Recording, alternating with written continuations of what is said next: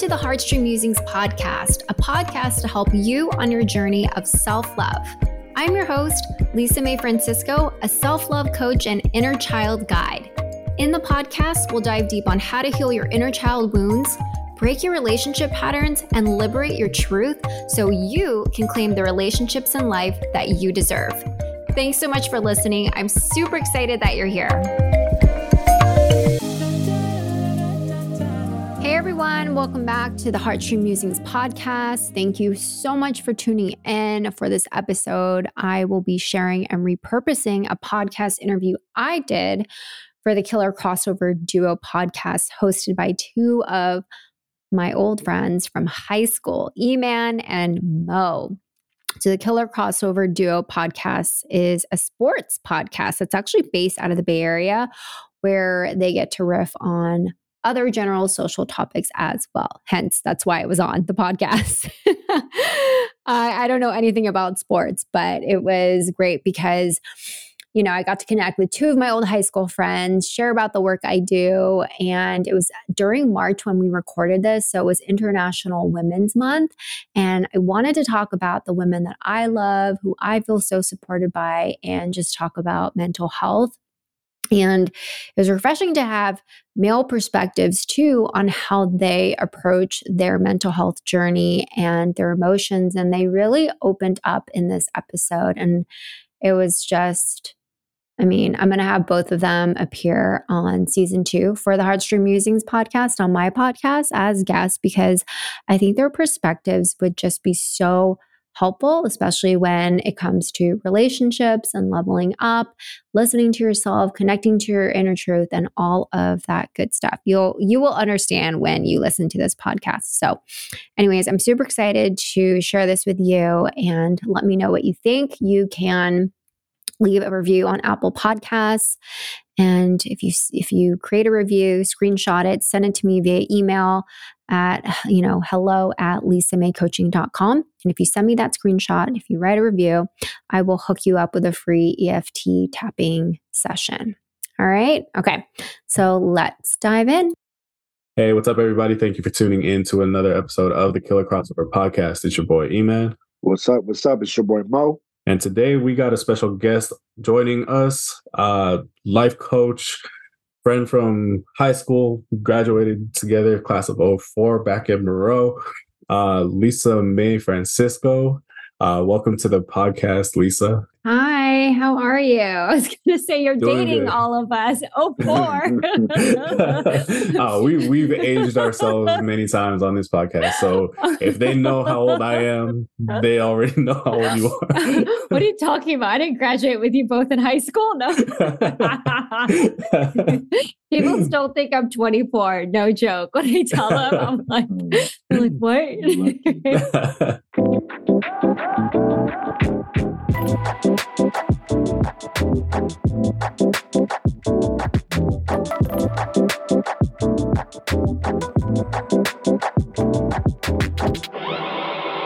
right. Again, welcome to the uh, Killer Crossover podcast, Lisa. Um, we kind of talked about this before, and uh, Mo and I have been, you know, for the last couple years, been wanting to have more female guests, uh, more mental health advocates, and just more guests who genuinely are doing something big for the community. And you know we want we just want to highlight those people and give them their flowers while they're you know while they're still here and while we can give them their flowers. Uh, so again welcome to the to the podcast Thank you for yes. having me. It's so exciting. Yeah, it's exciting because it's almost like a reunion in a way. yeah, no, seriously. In a way, because I haven't spoken to both of you since maybe 2004, which yeah, is I think crazy. It was, I think the last time I remember seeing you was graduation. Yeah. At least in person. yeah. So it's so nice to see all of it kind of just come full circle together and just to see what both of you are doing. It's pretty inspiring. Yeah, no, definitely. I actually, it's crazy. I'm having a flashback in my mind because I actually graduated a year after you guys, but you did. I remember. I remember correctly. I think we had PE together, right? we did. We did. yeah, I was like, I know her from somewhere. I know we went to the same high school, but what class did we have? I know. I was I was gonna say, I was like, I don't think we graduated the same year, Mo, but good memory. PE, gym class.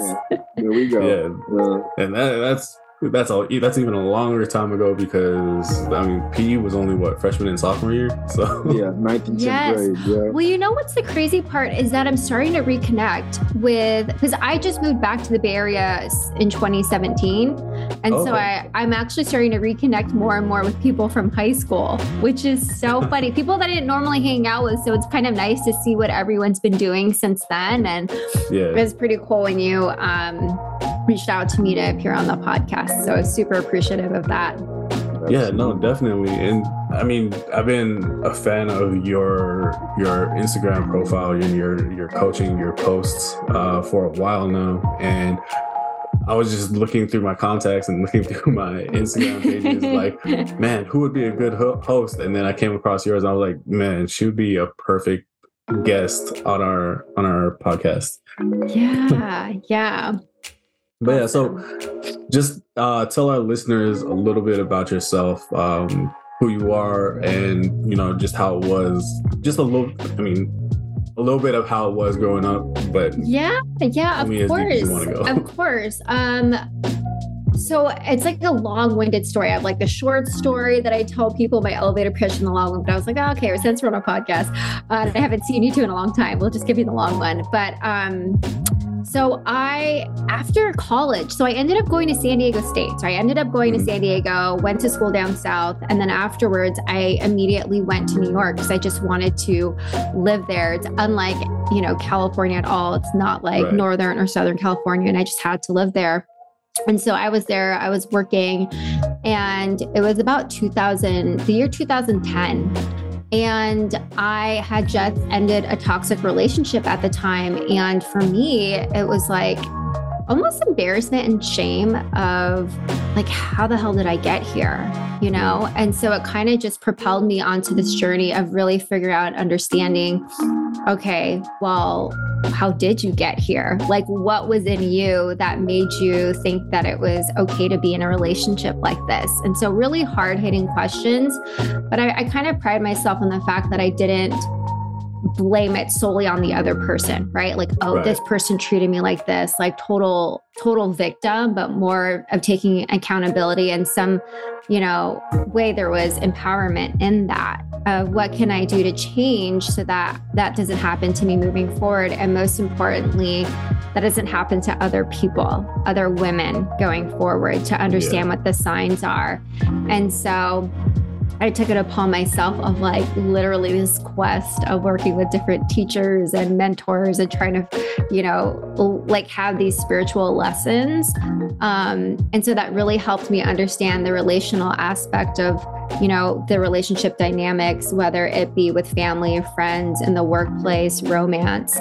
And then, um, you know, naturally, because I was doing such deep inner work, people started to gravitate towards me. And I would just share the lessons that I was learning from different, you know, the different mentors and teachers or coaches that I was with. And I didn't know it was coaching at the time because it just, no one in my my you know like circle was coaching people just had kind of like regular corporate jobs um, or it was like you were either a therapist um, or like a, Right. t- a spiritual teacher for free, right? Like no one was making money off of it. I remember like people I would work with, they were donation based. So I thought it was a hobby. And then I just remember coming back to the Bay Area in 2017. And so I was, um, you know, work. Uh, I applied to business school. I got in. I was going to do that part time, but I didn't want to take out any student loans, and so I ended up living with my parents again. And I just, I remember being there and just remember like feeling re-traumatized of just like being with them as an adult. What was it like? Still feeling like a kid, and just all these Oh, memories started, cop- yeah, like popping up. And so when I was talking to my friends about it, they said you should definitely try inner inner child healing work and what what is that? And so i had no clue and i ended up getting connected to someone who ended up becoming my mentor. And i would say that that was probably the most like spiritual work that I've done that has transformed my life and helped me on my self love journey. And so for me, it was something that I wanted to share with other people in a really more intentional way. And I just remember one of my colleagues, she was doing a life coaching certification and we had similar interests. And so I thought, well, why don't I check it out? And so I ended up taking the course, getting certified, and then I learning about all the frameworks, I realized that I was just doing those things with people innately. And it was just very intuitive. And so I decided to launch my business in June of 2022 and just have loved it, fall in love with, you know, coaching other people. Um, and it just feels so right. I kind of think, I, I don't kind of, I do think of it as my Dharma. And so just being able to, you know, put it out there in the world and help other people with their self love journey, whatever it looks like to them, of how they can actually claim a life that they deserve and also just mm. connect to their inner truth. So that's what I do. I love it. So, for those who don't know about life coaching, yes, like, yes, what it explain to our audience like what it is you you actually do. Yes. Okay. I love this because I was literally having a conversation with someone, and sometimes I'll get on sales calls and people are like, I don't know what the difference between that and therapy is. Like, you need to tell me. and, I, and like, it is so different, right? It is so different. And I have, I, I do have a therapist and I do have a coach. And for me, when I explain it, the difference is, you know, in therapy, you often look backwards to see what you know to see what's the current landscape uh, but there is no accountability there is no action items it's more of just a space a relational space to hash out like previous childhood dynamics that you had with someone in a very safe space Whereas when you're working with a coach, it's very much what are your goals? And here's how I can help you achieve those goals. I'm going to give you action items, exercises. We're going to maybe do a little bit of like other, you know, practices or different modalities of how we can help you achieve those goals, but you have access to me in between sessions. So it's like almost being um, available to them 24 7, which you are, right? Like, but then with a therapist, it's like the 45 minutes are up, that's it. We'll see you next week. And that can last years. Whereas you go to a coach for a specific thing, a specific goal that you want to achieve. And then that is the difference between the two. So it's more forward thinking, more accountability, more exercises, and just, um, I would say, interpersonal in a way because the life coach does share their experiences, whereas a therapist, you don't know anything about them at all. So, right. Yeah. Right. I, I love that. I love that you mentioned how, I mean, you're pretty much available to them 24 7 because that's I mean that's when you're coaching, and I, I'm I'm trying to relate it to, yeah. to me coaching basketball. It's like you're you're kind of like in this relationship where it's like a friendship, something something closer than just you know, oh you're my client, so I'm gonna I'm gonna do what I have to do, what I'm paid to do. Where, yes, yes. I think it's more personable and it goes beyond that. It's like it's it's a healthy attachment because you want to see someone excel. Like a lot of the times yeah. when I work with people, it's an intimate relationship, but they don't know that they can reach out to you. So what I like to do is check in with them to make them know, like, hey, I'm here for you. Like, how are your goals? How are you doing with that? Did anything come up this week? As if, you know, you are you eventually become their friends. Like I end up, yeah, I guess in the process becoming friends with my clients. Um, and you just want you just want them to succeed with whatever goal they came to you with. And for me, when it comes to self love, that's just something that I'm so passionate about. And so I get really invested into um, seeing them grow.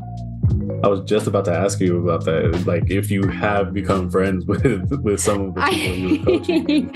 yeah, yeah. Um, and every now and then I'll talk to them, right? Because you get you you just have this really intimate relationship with them that they share a lot of stuff with you um, especially when you think about like, oh, you know, like what are the blocks to your self-love goal, goals, or like what are the limiting beliefs that you have that are preventing you from achieving the things that you want? Why don't you feel like you can achieve those things? It gets pretty intimate, and so it's important that you that you create a safe space uh, as they're sharing it. And so definitely from those conversations, you you tend to be friends afterwards.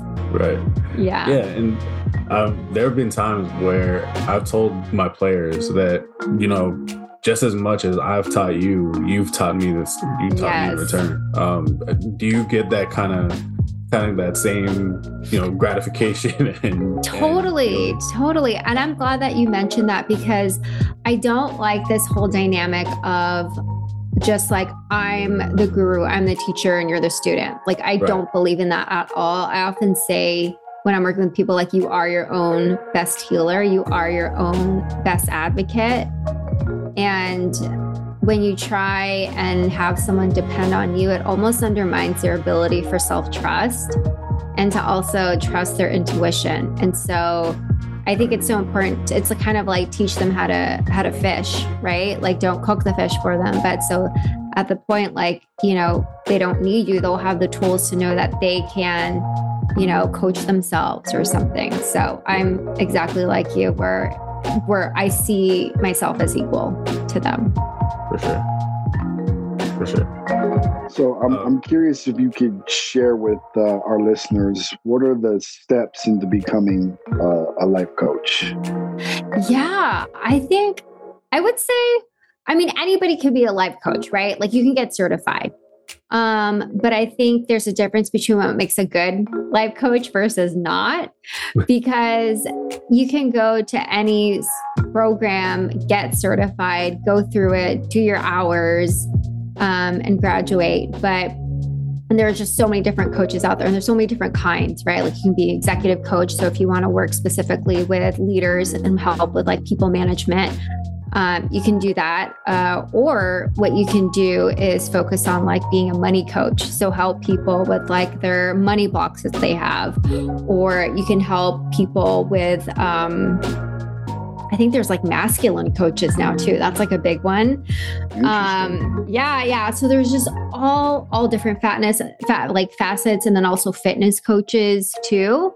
So mm-hmm. like you know, if you if either of you wanted to get into fitness coaching, you could do that as well. Um, but I think ultimately, when I have worked with good coaches, the ones that I see are like the ones that really stand out are the ones that are self aware meaning they have a good understanding of themselves.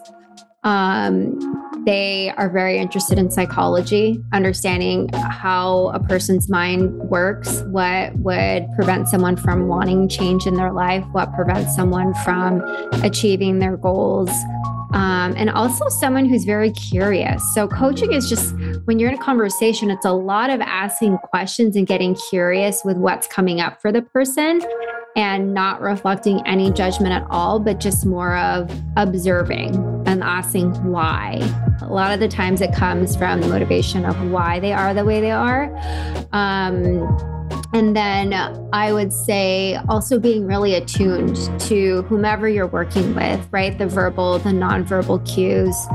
Um, I take I take coaching very seriously because when people come to you with things that are just very intimate and they want to change, like that's a huge step in someone admitting that. And oftentimes people just aren't ready.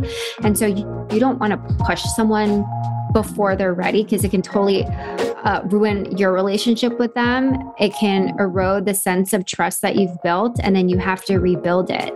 And so I've actually worked with coaches too where that sense of of trust was eroded and I haven't worked with them.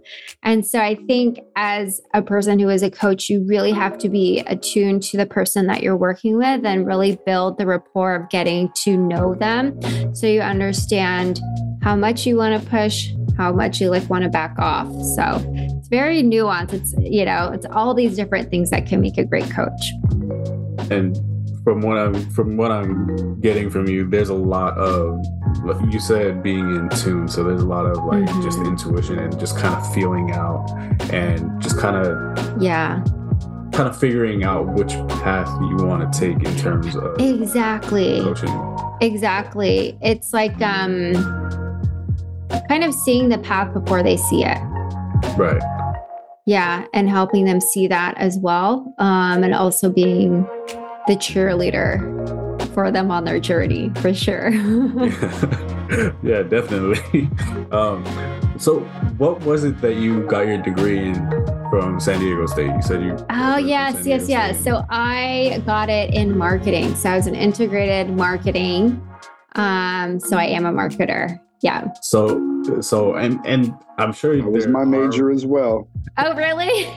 yeah. And I'm sure there are, you know, tactics from that you can take from your marketing, mm-hmm. you know, education to use the uh, coaching. But I mean, like, how did you how did you make that switch? Was it just that experience that you had that kind of just yeah i feel like it kind of just dovetailed like i didn't necessarily get into traditional marketing afterwards it was like sales yeah. and then it was account management like influencer mar- was, i've had like many different types of jobs was all under the sphere of marketing but um i think to me you know the switch to coaching just was more of an organic, natural thing. It was almost like everything in my life happened for that moment.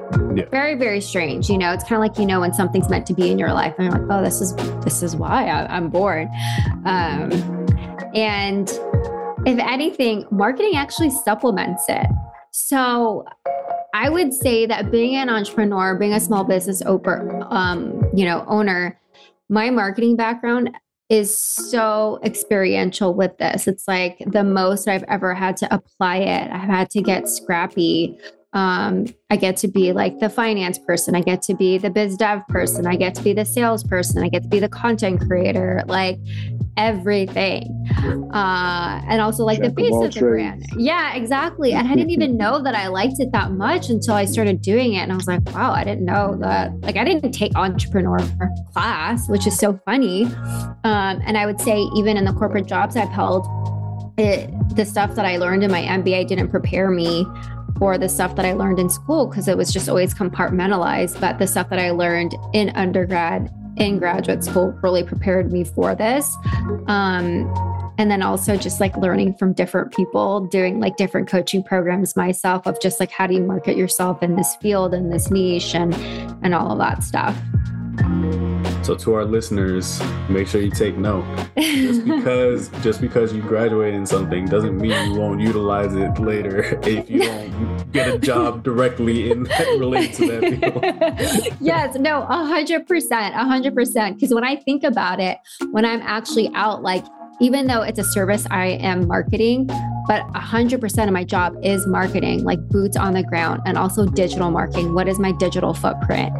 Um, so, yeah, like even though you don't think you actually use it in your day to day job, like you might, like you just might of like how to sell yourself, honestly. And so it's just really interesting to see how it kind of comes full circle, but it's a lot of fun. It is.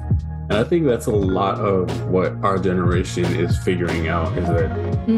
like you can get a you can get a degree in almost anything, but then you can apply it to any, everything else. And we're I think our generation is kind of figuring that out, especially with you know the boom in social media and just like you said, content creating. Um, obviously, Gen Z is taking it to another level, but mm-hmm. but I mean, you gotta you gotta admit that our generation is kind of we were the pioneers of that. Most definitely, I agree with that. You know, it's all about to your point, E. Like getting in, getting that foundation, getting that under that undergrad degree is huge, but it's all about networking. Networking is huge, mm-hmm. and I'm mm-hmm. sure Lisa, mm-hmm. you can attest to that. I'm sure you've gotten plenty of clients off of just networking and word of mouth alone. A hundred percent. And that's the interesting thing, right? Like, I would say the most important thing is just relationships, the business mm-hmm. development. Nothing ever can take the power of relationships. I mean, you know, my first clients, they were all my personal network first because they already knew me, they already liked me. And then once I started putting out content, then they knew that they could trust me to help them with what they needed help in or what goals they needed help achieving. And so when you think about like that's that's like a hot lead, right? But if you do cold leads on social media and they don't know you, they don't like you, it's just a longer lead time to convert them. So exactly. Yeah. So um you hit on your mental health journey a little bit. What Mhm. what exactly is like mental health to you and how how do you foster your mental health? I mean, That's you don't good have to give us all your coaching tips right now for free. yeah, it's so interesting because it's like even the word mental health has a little bit of stigma still. Right. Mhm. 100%. 100%. Like mental health, people just automatically think you're crazy Right. or, but I think like if anything, wrong with you. Yeah, like I think if anything, the pandemic just definitely normalizes conversations around mental health because Mhm. everyone needed a therapist and then now they're all short staffed. Like you can't even find Yeah. one. You honestly Yeah. cannot find one. Yeah. Um, and if you do, they're out of pocket. It's like crazy exorbitant prices. But um but I love that people are now more open to it of having the conversation of checking in with yourself, right? Having a non-biased um, mental professional give you, you know, or you, for you to seek counsel. And I think for me, what mental health is, you know, tying it back to my whole purpose is just self-love, right? Caring for yourself because the way that you care about yourself or self-care or self-love is manifested through self-care. And so that includes your mental wellness, your physical wellness, your spiritual wellness, your emotional wellness. And so it's like making sure that you feel okay to tackle the world. Um, if you feel like you're your best self, if you can show up for other people, if you can show up for yourself, I think that definitely falls into the realm of mental wellness. Um, but the way that I practice it in real time is just checking in with how I'm feeling, which can be so simple, right? In the morning, getting out of bed and just like taking a minute to pause and wondering, like, oh, how do I feel today? Do I feel well rested? Do I not? And I think it's just really being present and in tune with my body and how do I want to show up, or just being really conscious and knowing, like, if I do get emotionally triggered with something, understanding, okay, um, maybe I might not be reacting to what's in front of me. Maybe I might be reacting to something a long time ago that's still bothering me and understanding the difference between that. And so I really think it's about checking in with yourself and knowing where you're at and taking the next necessary steps to make sure that you do feel better or you're in a better um, state to handle all these things that are coming at you in life. Crazy because as you're talking, like Mhm. I'm getting these flashbacks of, you know, from back in 2015 when I first started my my self-care, my self-love. Well, I guess it was 2014, 2013 when I Mhm. first started my self-care and self-love journey because I mean, before that, I'd I've been gone through I've been going through like depression. Mm. Like I I was really good at masking it whenever I was with family or friends. But then yeah. like there was just a, a point in my life where I was like I felt like I couldn't really be my entire self. Mm. And then there was We've just, all there been was there just- before. there was just this point in my life where I was just like, you know what? I forget everything else. I'm just gonna do what I want to do that Yeah. makes me feel good. And then that was when I started my fitness journey. At that point, I was, you know, back in 2014, 2015 through 2016, that was like the most fit I was in my life. Wow. Um, I lost so much weight because I had gained so much weight after high school. Uh, uh-huh. up until like 2010, I think was my heaviest, and then I, back in 2016, before my 30th birthday, because I made I had made it one of my goals to hmm cross off a bunch of uh, bucket list items, you know, before I turned 30, and going to Hawaii was one of them by, by myself. Um, That's so I- I- awesome. I booked the trip, and then I was like, I'm gonna go skydiving, and Whoa. when I looked up when I looked it up, it said that you know for every pound over 205 pounds, you had to pay an extra 25 bucks. I was like, I ain't paying that much money.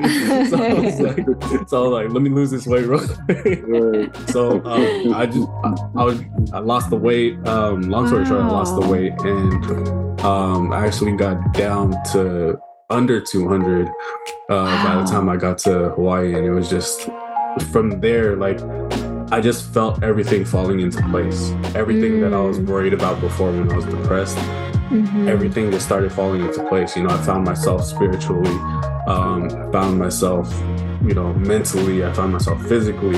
Um, and like I was healing relationships, like mm. with my mm. family, with my friends, and it was just like you like you said, like things just it, it just felt like you know I was meeting people who were supposed to be in my life. That's beautiful. That's oh, really so beautiful. Just, yeah, and it was just so that's why like everything you were saying just totally resonated with me and I was like, oh man, like Yeah, yeah. Yeah, so what, do get it. what was the point that made you decide to say like enough's enough? Because I think that's a hard thing that not many people are able to get to, right? Yeah. They can stay in the victim. So I'm very mm-hmm. curious about that. So there was um it was it was a few things actually. Um mm-hmm. so I loved playing sports. Um and then I guess it was one time when we were playing uh flag football uh with our friends and like I came off like after that after that game the next day I was like couldn't walk I was like injured like and my knee I had so much knee pain and then I was like oh, okay well this must be a product of my weight because I'm because I'm heavy and then I I had to think about like okay what what was making me heavy um I was drinking a lot mm-hmm. like we were mm-hmm. I was I was getting drunk probably four nights out of the week.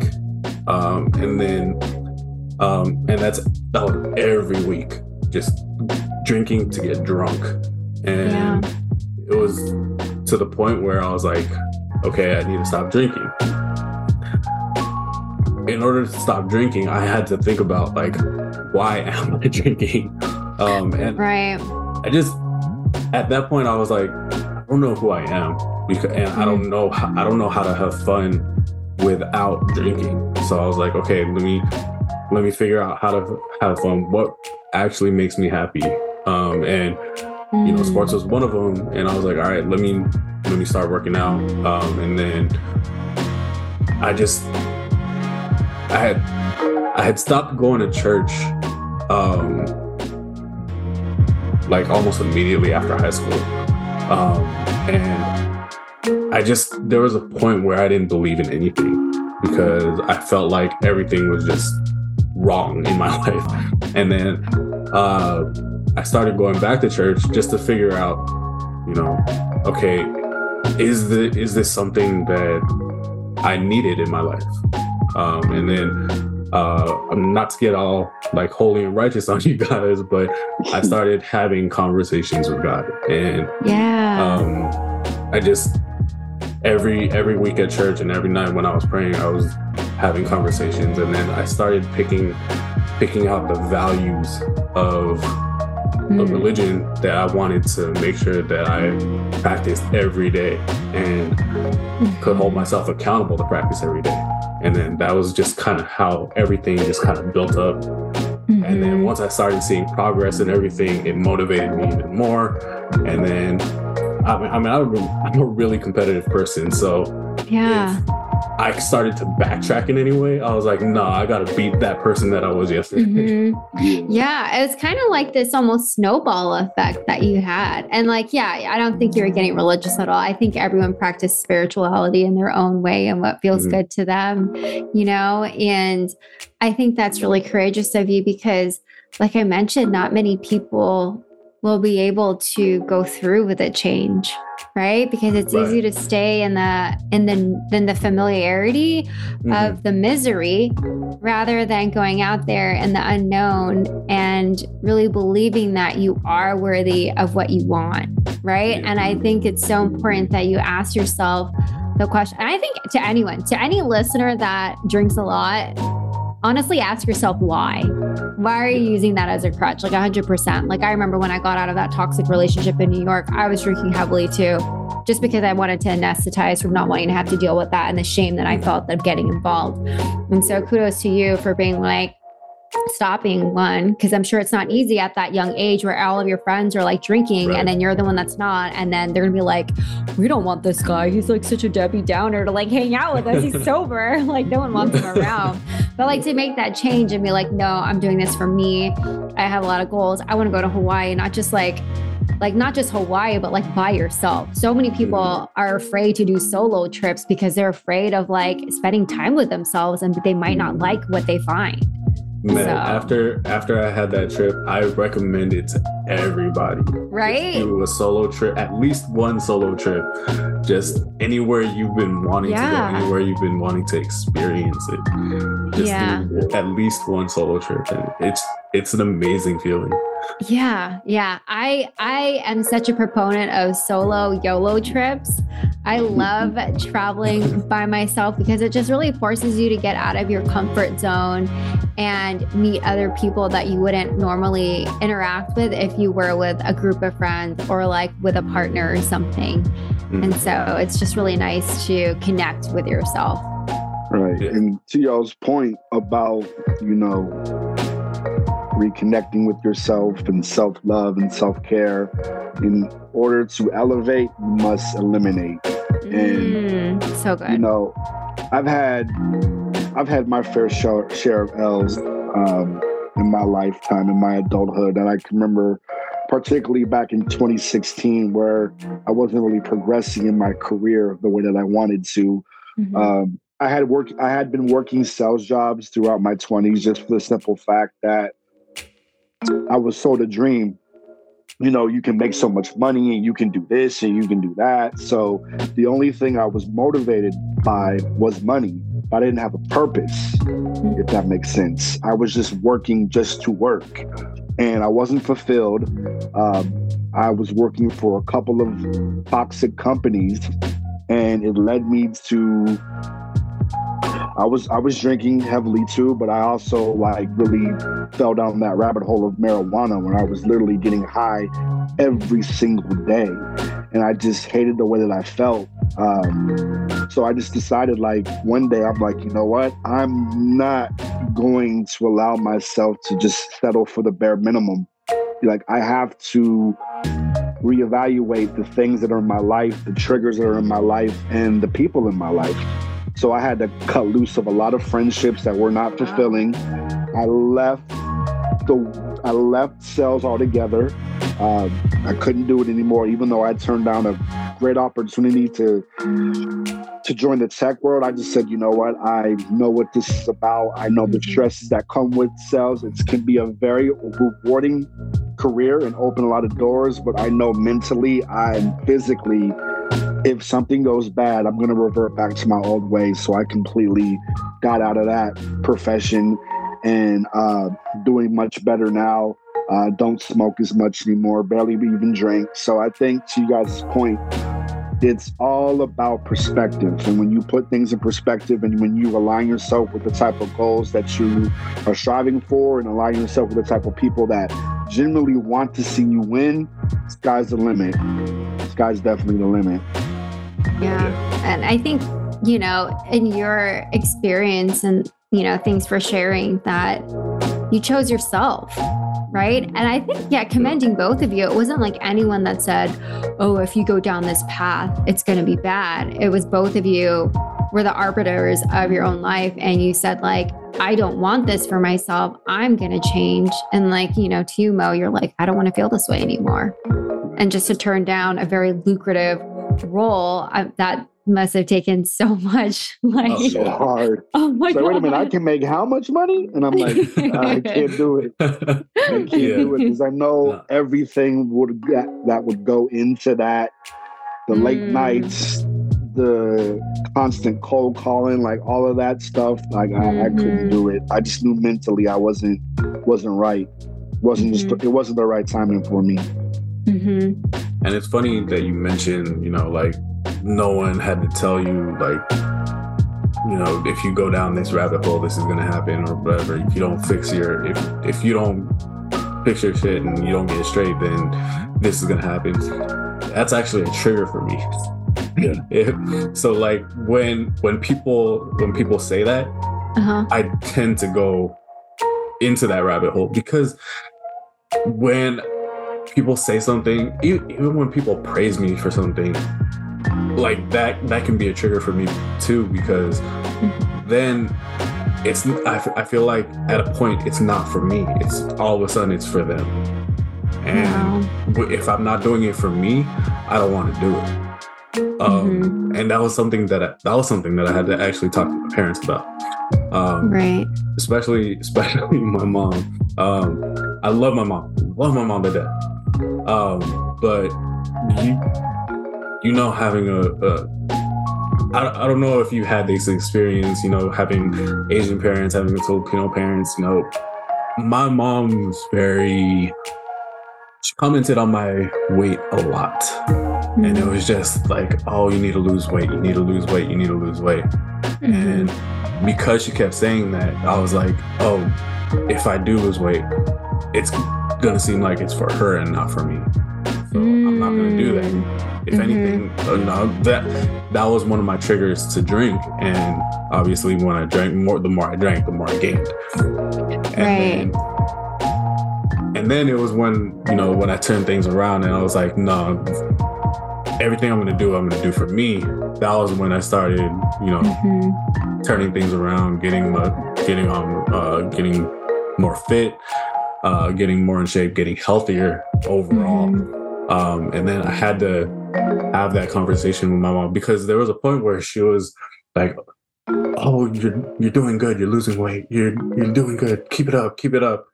And I felt that triggering me, and I was like, no, I, I gotta stop this because I and I gotta tell her like, you know, I appreciate you giving me the praise and giving me the you know the attention, but every and everything, but just let me do this for me, like, mm-hmm. and then because there was actually a point where she said, okay, now you're too skinny now. You need to I was like, You're like, I can't win.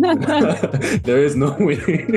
yeah. No, but it was no, it was it was something that I had to like even those conversations with the people that you're closest to or you're supposed to be closest to, those are the hardest conversations to have. And when you can have those conversations, I think mm-hmm. that just opens up everything. Exactly. Because when you start to change, it automatically changes the dynamic you have with people, and then the relationship changes. And sometimes it makes yeah. them question whether they want to be, you know, still engaging with you, right? For sure. For sure. And yeah. now, now my mom and I have like a great relationship. That's great. Because we know how to communicate with each other better. Mm-hmm. Mm-hmm. And man, yeah, I, I can't tell you. Like I cried the so I think it was it was when we told it was a little after we told uh, my parents that we were having a baby. Um, it was the first time that my mom that I could remember my mom ever telling me that she was proud of me. And I was like, I like I, I literally bawled, and my wife was like, "Oh my gosh!" Like, what? because I, I, I had been telling my wife, you know, my mom has never told me that that she was proud of me, and yeah, big thing. I didn't I didn't think it was that big of an issue until she actually said it. I was like, oh fuck. Yeah. yeah. And like that's where a lot of our models for self love comes from, right? Mm-hmm. And so it's almost to your point of like for the first time ever hearing that someone, not even just someone, but like your caretakers were proud of you. Cause as kids, yeah. it's like all you ever want. Right.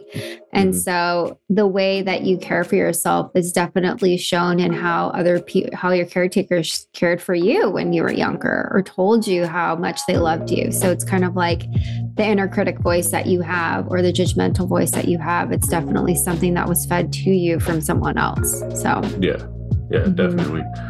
And just not being able to understand it until you know until you're older until you experience more. It's yeah.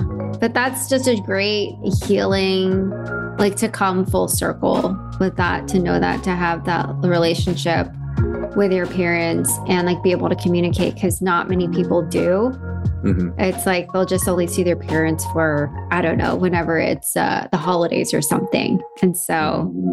to to heal from that, that's that's amazing. It's awesome. Definitely, and my mom is like one of the greatest women um, in my life, uh, and as well as obviously my wife and my sister.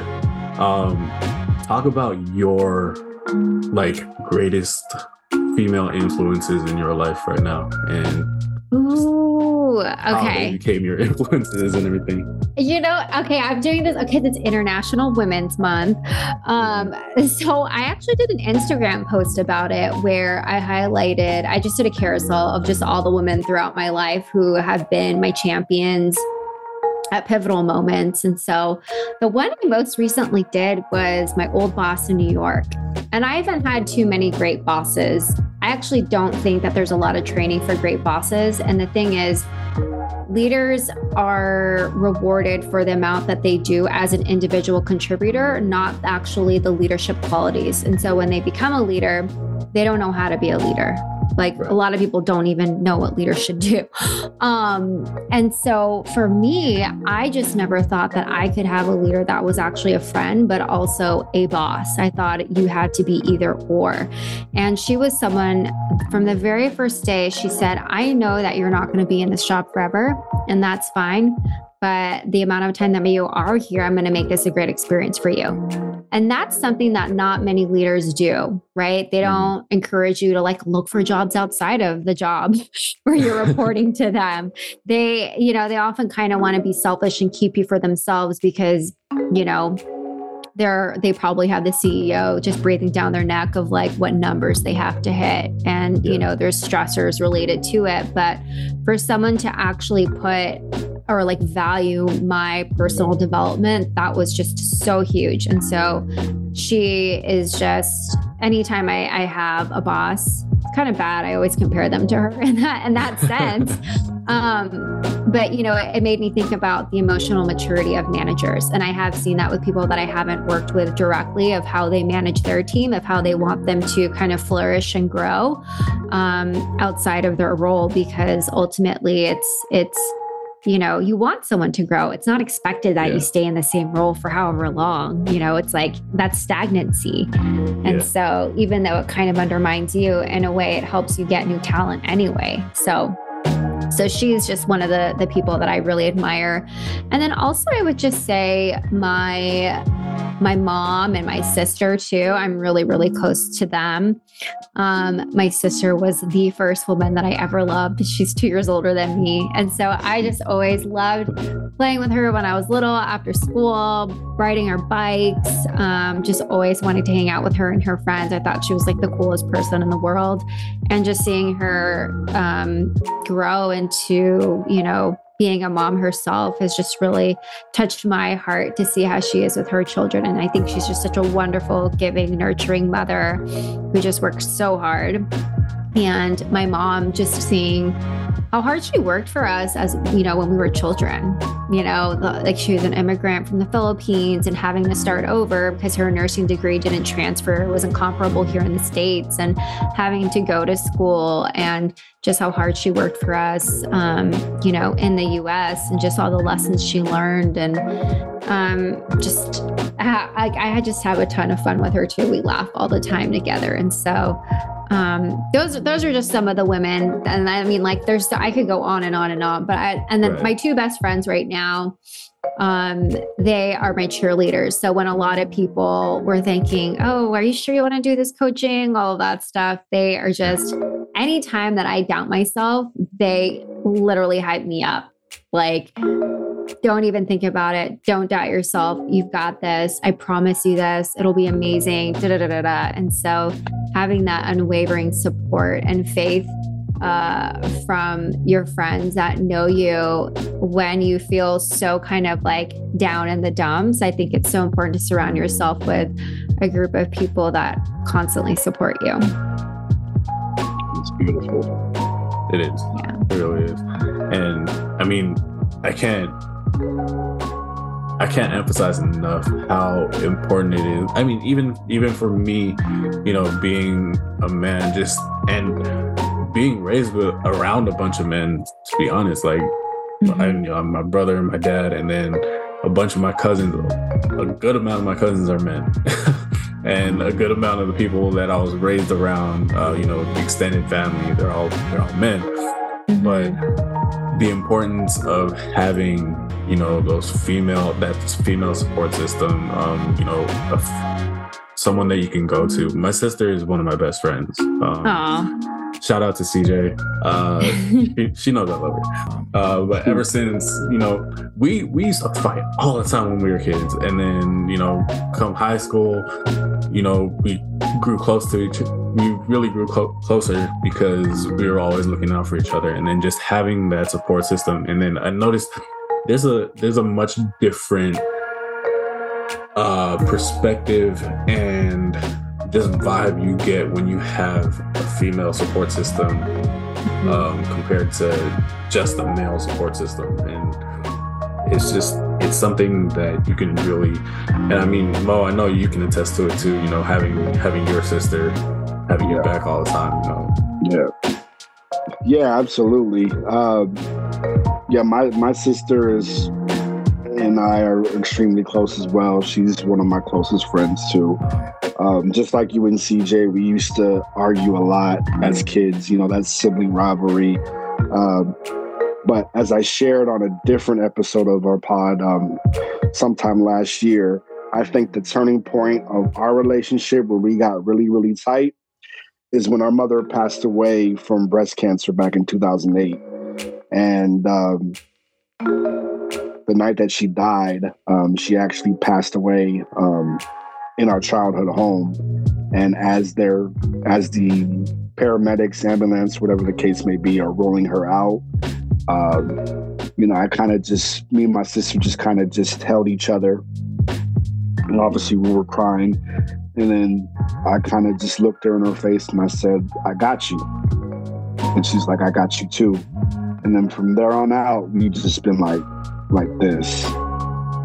So it's it's crazy how different situations bring you closer together. You know. Mm-hmm. For sure. For sure. Um, so that all being said, you know, talk about the importance, at least in your in your opinion, the importance of just empowering women and you know just yeah, just empowering women and then yeah. just keeping them around. They don't like keeping that that perspective and that vibe in your life? Yeah, of course. Um, I recently just held a women's circle about it. So I like to do them every every season. So I did it on um, was Monday the twentieth, March twentieth. Yes, yes, it was. I, oh my god! I had to think too. it literally felt like I don't even know. That was like five weeks ago. My brain is just oh my god. Um, so March 20th, so Monday, I I held a women's circle and it was all about healing the sister wound because I wanted it to be celebrating and tying into the theme of International Women's Month. And that is something for me that I've learned to heal because even though I told you that I was very close to my sister, you know, as a child, there was only two of us, right? Mm-hmm. And I just had that, you know, children often have that binary brain of it's like it's either or, it's like this or that. And so I just always thought that my my parents loved her more than I did and uh, or more than me. And so I would, you know, and the way that I would show up was just thinking that I had to compete for their love. And so the way that I would show up in, you know, my current life of, you know, being around other people, it would be like at work. It would, you know, think that I had to compete with other women for, you know, the promotion or high visibility in work or just whatever projects. And the way that it would show up in romantic relationships would be, oh, you had an ex girlfriend, let me know about her, you know? And so it was, it was, it was always like thinking that I needed to compete to own my space, not knowing that together we would be even stronger.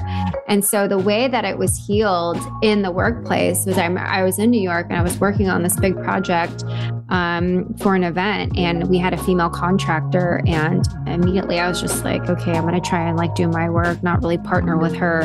But there was just something about her that was so gracious. And she was a person that taught me that no you can you can share your resources. There's plenty to go around. Just because I am also a female, I'm also working the same job you are, doesn't necessarily mean that my presence is taking away from you.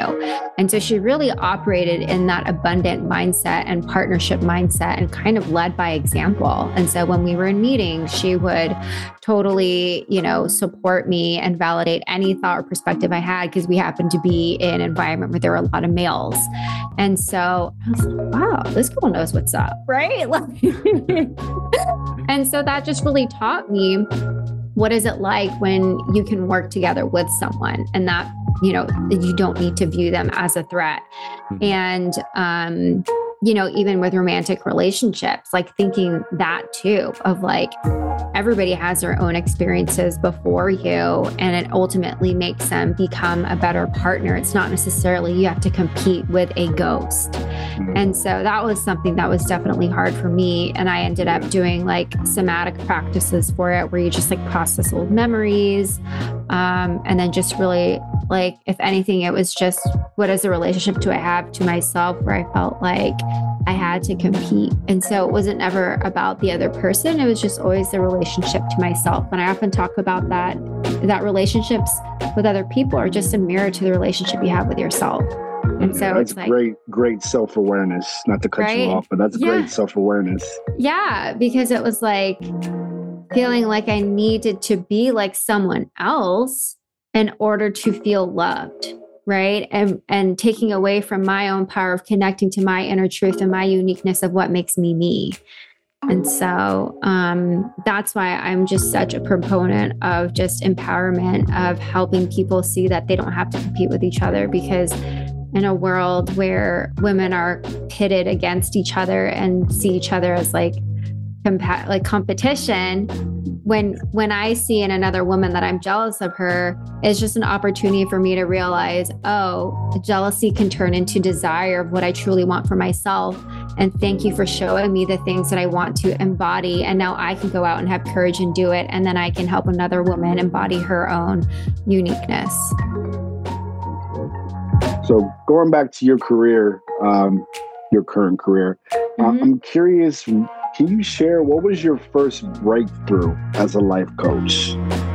Like when you landed that mm-hmm. business altering, life changing client, where you had that aha moment, and be like, you know what, I, I can really do this and be successful at it. Yeah. Share that know, moment with us. You know what? It's it always comes in waves. There's always the self-doubt when you're doing something yourself that has never been done before.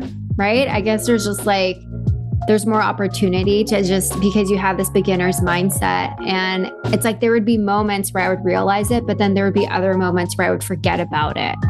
And so it's like, how do I hold on to those moments? But I think when really the rubber hit the road was I was doing this impromptu coaching session. Wasn't even planning on it. I'm like part of this community, this co working space, meeting with other co founders, and I was just chit chatting to someone. Then we got into like just talking about different things. And then it ended up being a coaching session, like just just randomly talking to him about his life, what was coming up for him, what was blocking him, what he really wanted to achieve. And at the end of it, I will never forget this. He told me, he was like, It is undeniable the skill and craft that you have. And I have no doubt that you will succeed. And it meant so much from someone who was just completely random, someone who didn't know about my experience, someone didn't know anything about me um, because it wasn't biased, right? It was just in that one interaction. And so for me, it was like, yes, yes, yes, like, thank you. Um, and then also, you know, right now I'm doing EFT, which is tapping. So it's like um, a somatic practice where you tap on nine meridian points of your body to process like a trigger, just any emotionally charged feeling that you have. And the more I do it with clients, the more I feel confident. And the more I feel like I am a healer, midwifing a lot of these things that process through people's bodies. And so it also just comes with practice too, right? So those are, I would say, those are the two most current aha moments where I'm like, yes, yes, I'm meant to do this. Nice. You mentioned how you had the what was it the women's circle uh, Mhm. just this past Monday. Yeah. Um, do you have another one coming up? Um, do you have or what yeah. do, what do you have coming up in, in the near future uh, uh, on the horizon? Yeah. So Now I like to to plug. Yeah, so I like to do those um, seasonally. And so the next one's not coming up until June. I like to time them with like either the summer solstice or like the spring equinox, all that stuff, fall. Um, so the next one is happening in June. And so you can find more about that on my website. But then I also do one on one coaching. So I have three month containers, six month containers. And then um, I'm actually in the process of creating a group coaching program for people who are interested about just the self love journey and what does that look like for you. Um, so, yeah, so one on one coaching, online events, and group coaching coming up. nice. Yeah. Nice. Was there anything else you wanted to plug or mention?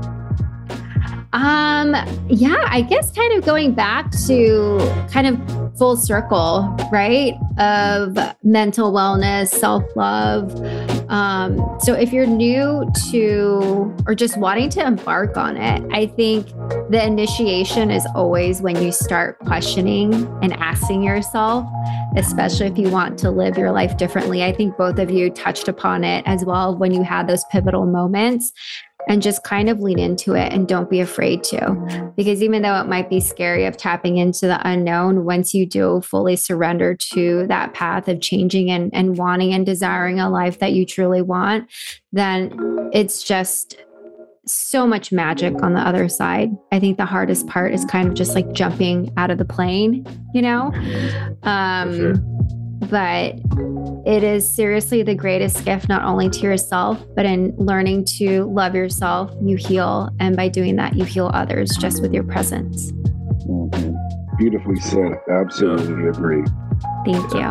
One hundred percent. That's break time, me. Yes, sir. So, Lisa, we are moving into the final segment of our episode. Uh, this is called the fast break. So it's basically some quick hitters, some some rapid fire questions, uh, whatever comes off the top of your head. That's your answer. And if we feel like you need to explain something a little bit, we'll give you that chance. Okay. yeah, so I'll, start it off. Who are your top five um, music artists? Five. Can I just say one? Uh, Can sure. I just say one? Okay. You're going to laugh at me. I really love Taylor Swift. Oh. I didn't get her No. ticket though. I'm so sad. I'm so I'm- sad. I'm not I'm not I'm not gonna laugh at that because I know a lot of people, especially even especially in our generation, who really love Taylor Swift. She's so prolific. I mean, how many albums has she come out with? And the fact that she's able to like cross genre type of, you know, branding. So Right. she's amazing. Right. Mo, you got a question? Yes. What is your go-to sneaker if you're a sneakerhead? Oh goodness, I'm not a s- I'm not a sneakerhead. I mean, the only ones I have, I'm like an old lady. Brooks. Don't make fun of me, Brooks.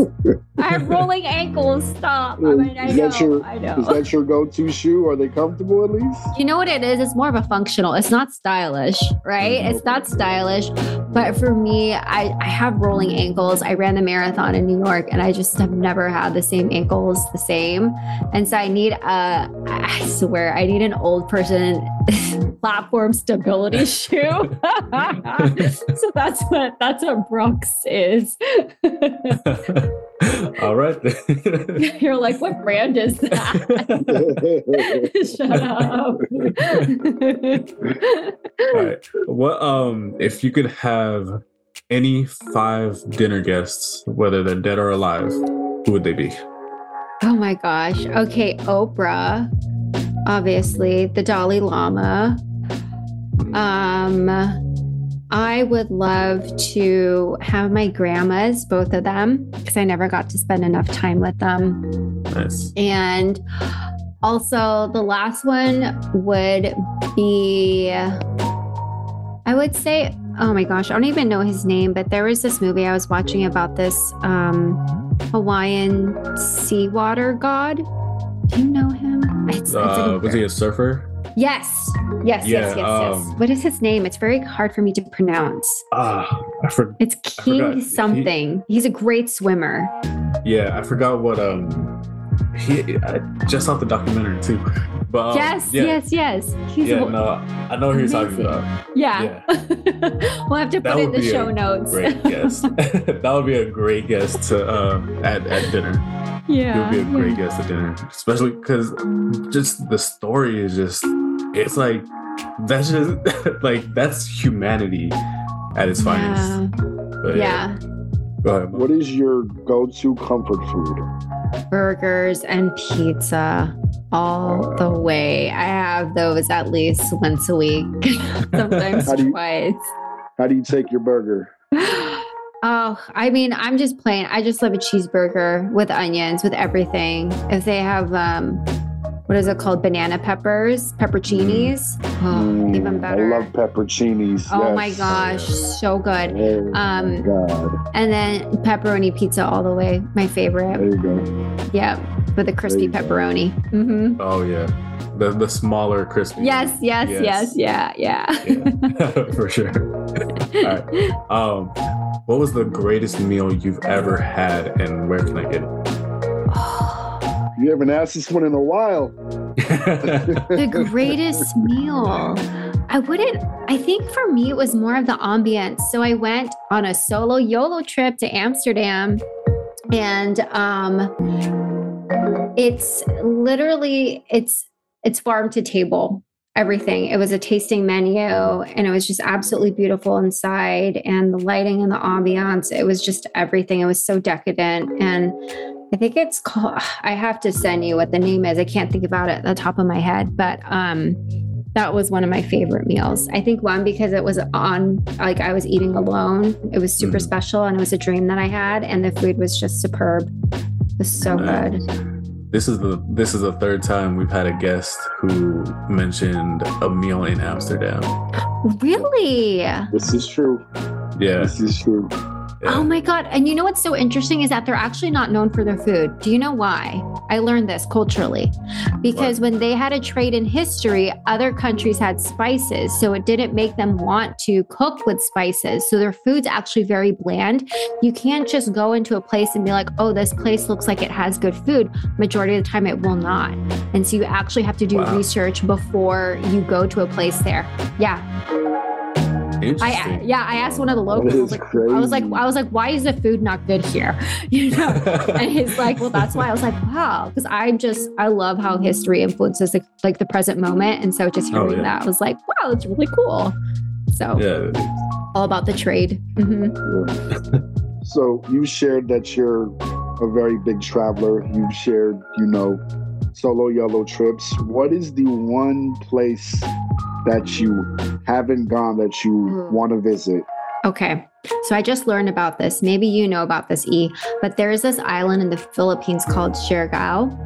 And it is known for surfing. And I just picked up, I just started learning surfing, how to surf in Costa Rica. And I just want to go there so bad, connect to the motherland. And it's actually a very spiritual place, and people call it Little Bali. Um, and so I definitely want to go there for sure. Nice. Yeah, I I haven't been to the Philippines since 2000. Um, so definitely on my bucket list to get back there, especially with my family now. Yeah, for sure. Uh, my last fast break question: Who would play you in your biopic? Okay, you're gonna laugh because I often think about this. I know, right? You're like, you think you're gonna have a movie made about you? I'm like, uh, yeah, I have big dreams. um, and I haven't found anyone. I thought like maybe Lana Condor from To All the Boys on Netflix. Mhm. But then I think for me, who would play me? It would be an up and coming actress. So to be determined. Okay.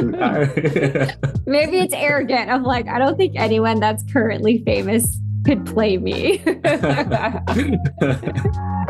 I mean, I, I think about it sometimes. You know, but I think I think The Rock could do a decent job.